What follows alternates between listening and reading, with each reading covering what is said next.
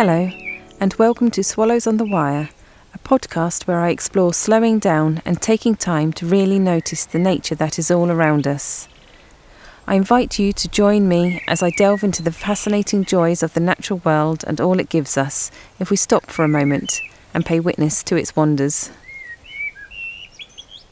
In this episode, I take a look at the small wild in my weekly diary from the 20th to the 26th of September 2021.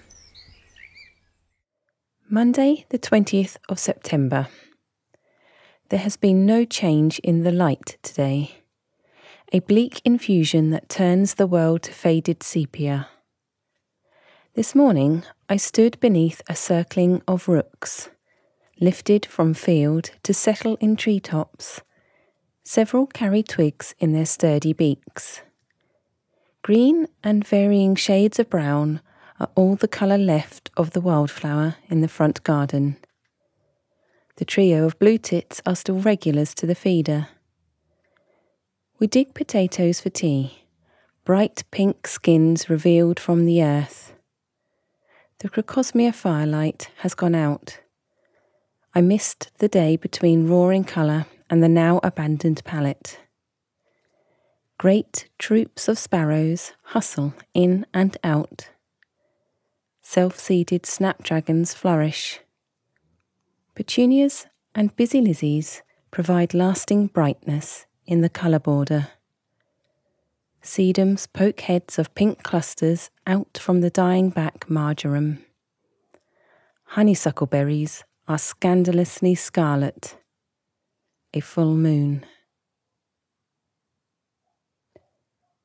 Tuesday, the 21st of September. The sky changes in an instant from grey to blue. A perfect washing day. Sheets on the line and back in by lunchtime.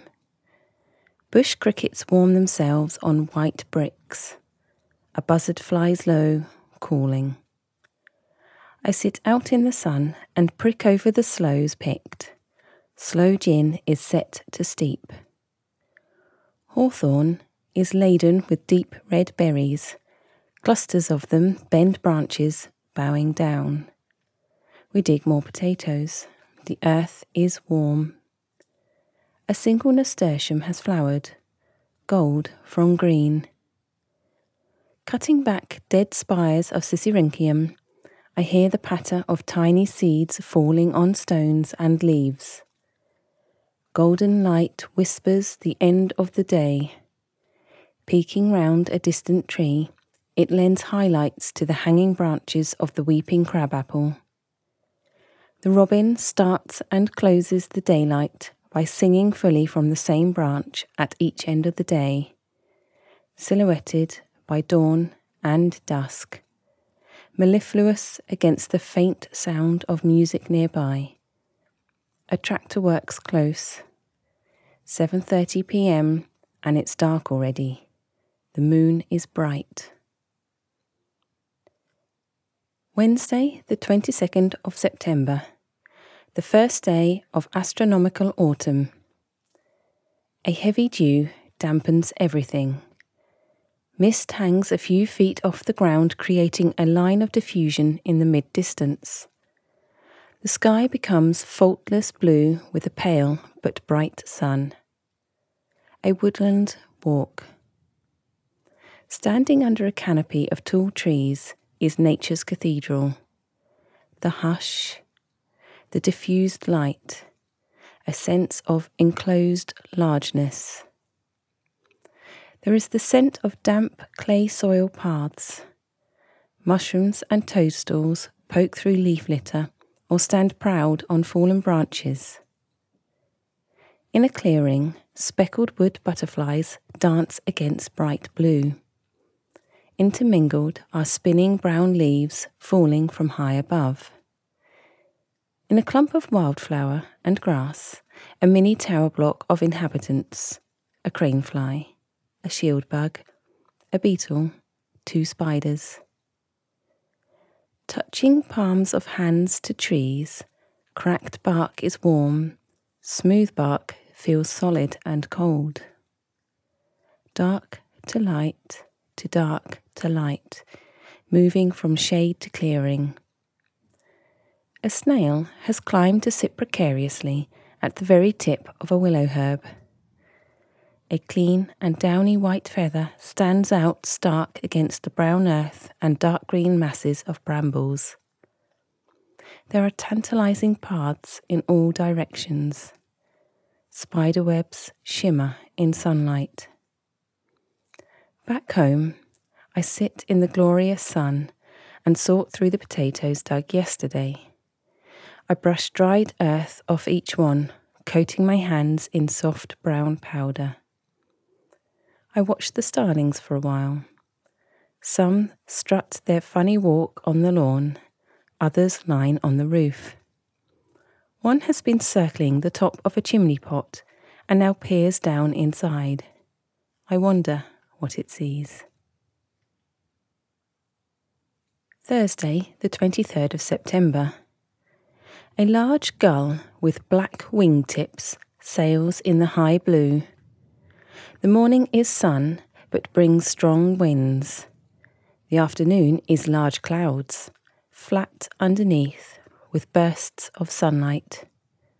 A chaffinch makes an appearance, not seen for a while. Bees cling to shaking sunflower heads, steadfastly working in the sway. A pair of buzzards circle low overhead, calling cries to each other. The wind bends the garden. The air is wild. A tractor works in the field behind our house. A blue tit dips over my head to the top of the greengage tree. The frothy tops of sedum are sustenance to insects. Thick leaves, tiny individual flowers en masse making pink and white heads. In the greenhouse, sheltered out of the wind, it is hot. Branches creak and squeak against each other. By 6 pm, the wind has lessened and there is a softness to the world. Wisps of cloud are combed over the sky. The crickets can be heard again, and house martins feed overhead. In the dark, the bark of pheasants.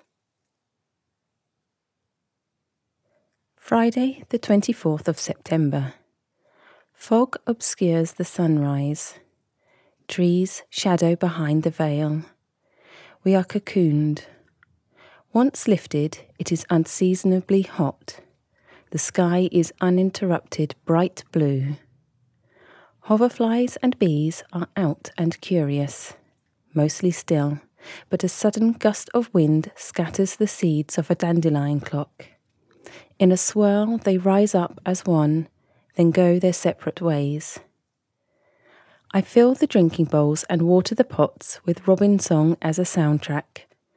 Gazanias are bright and gaudily striped like old fashioned circus tents. I stake up the Rudbeckias. A spider has caught a large black beetle. It carries it awkwardly round the edge of a pot, then drops it on the earth. The beetle flies, then lands and is caught once more by the spider, who takes it home.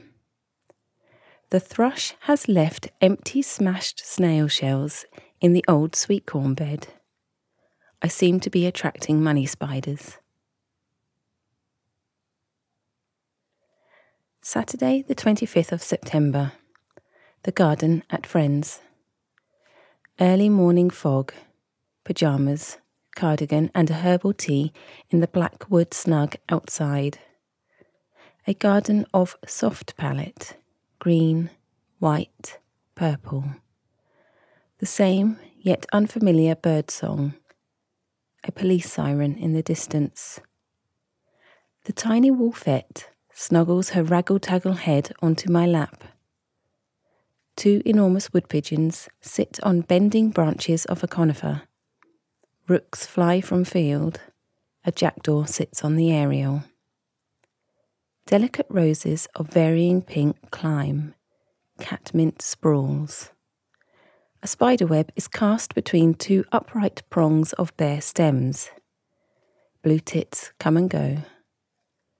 A beautiful, soft brown rat potters around, gathering seeds dropped from the feeder.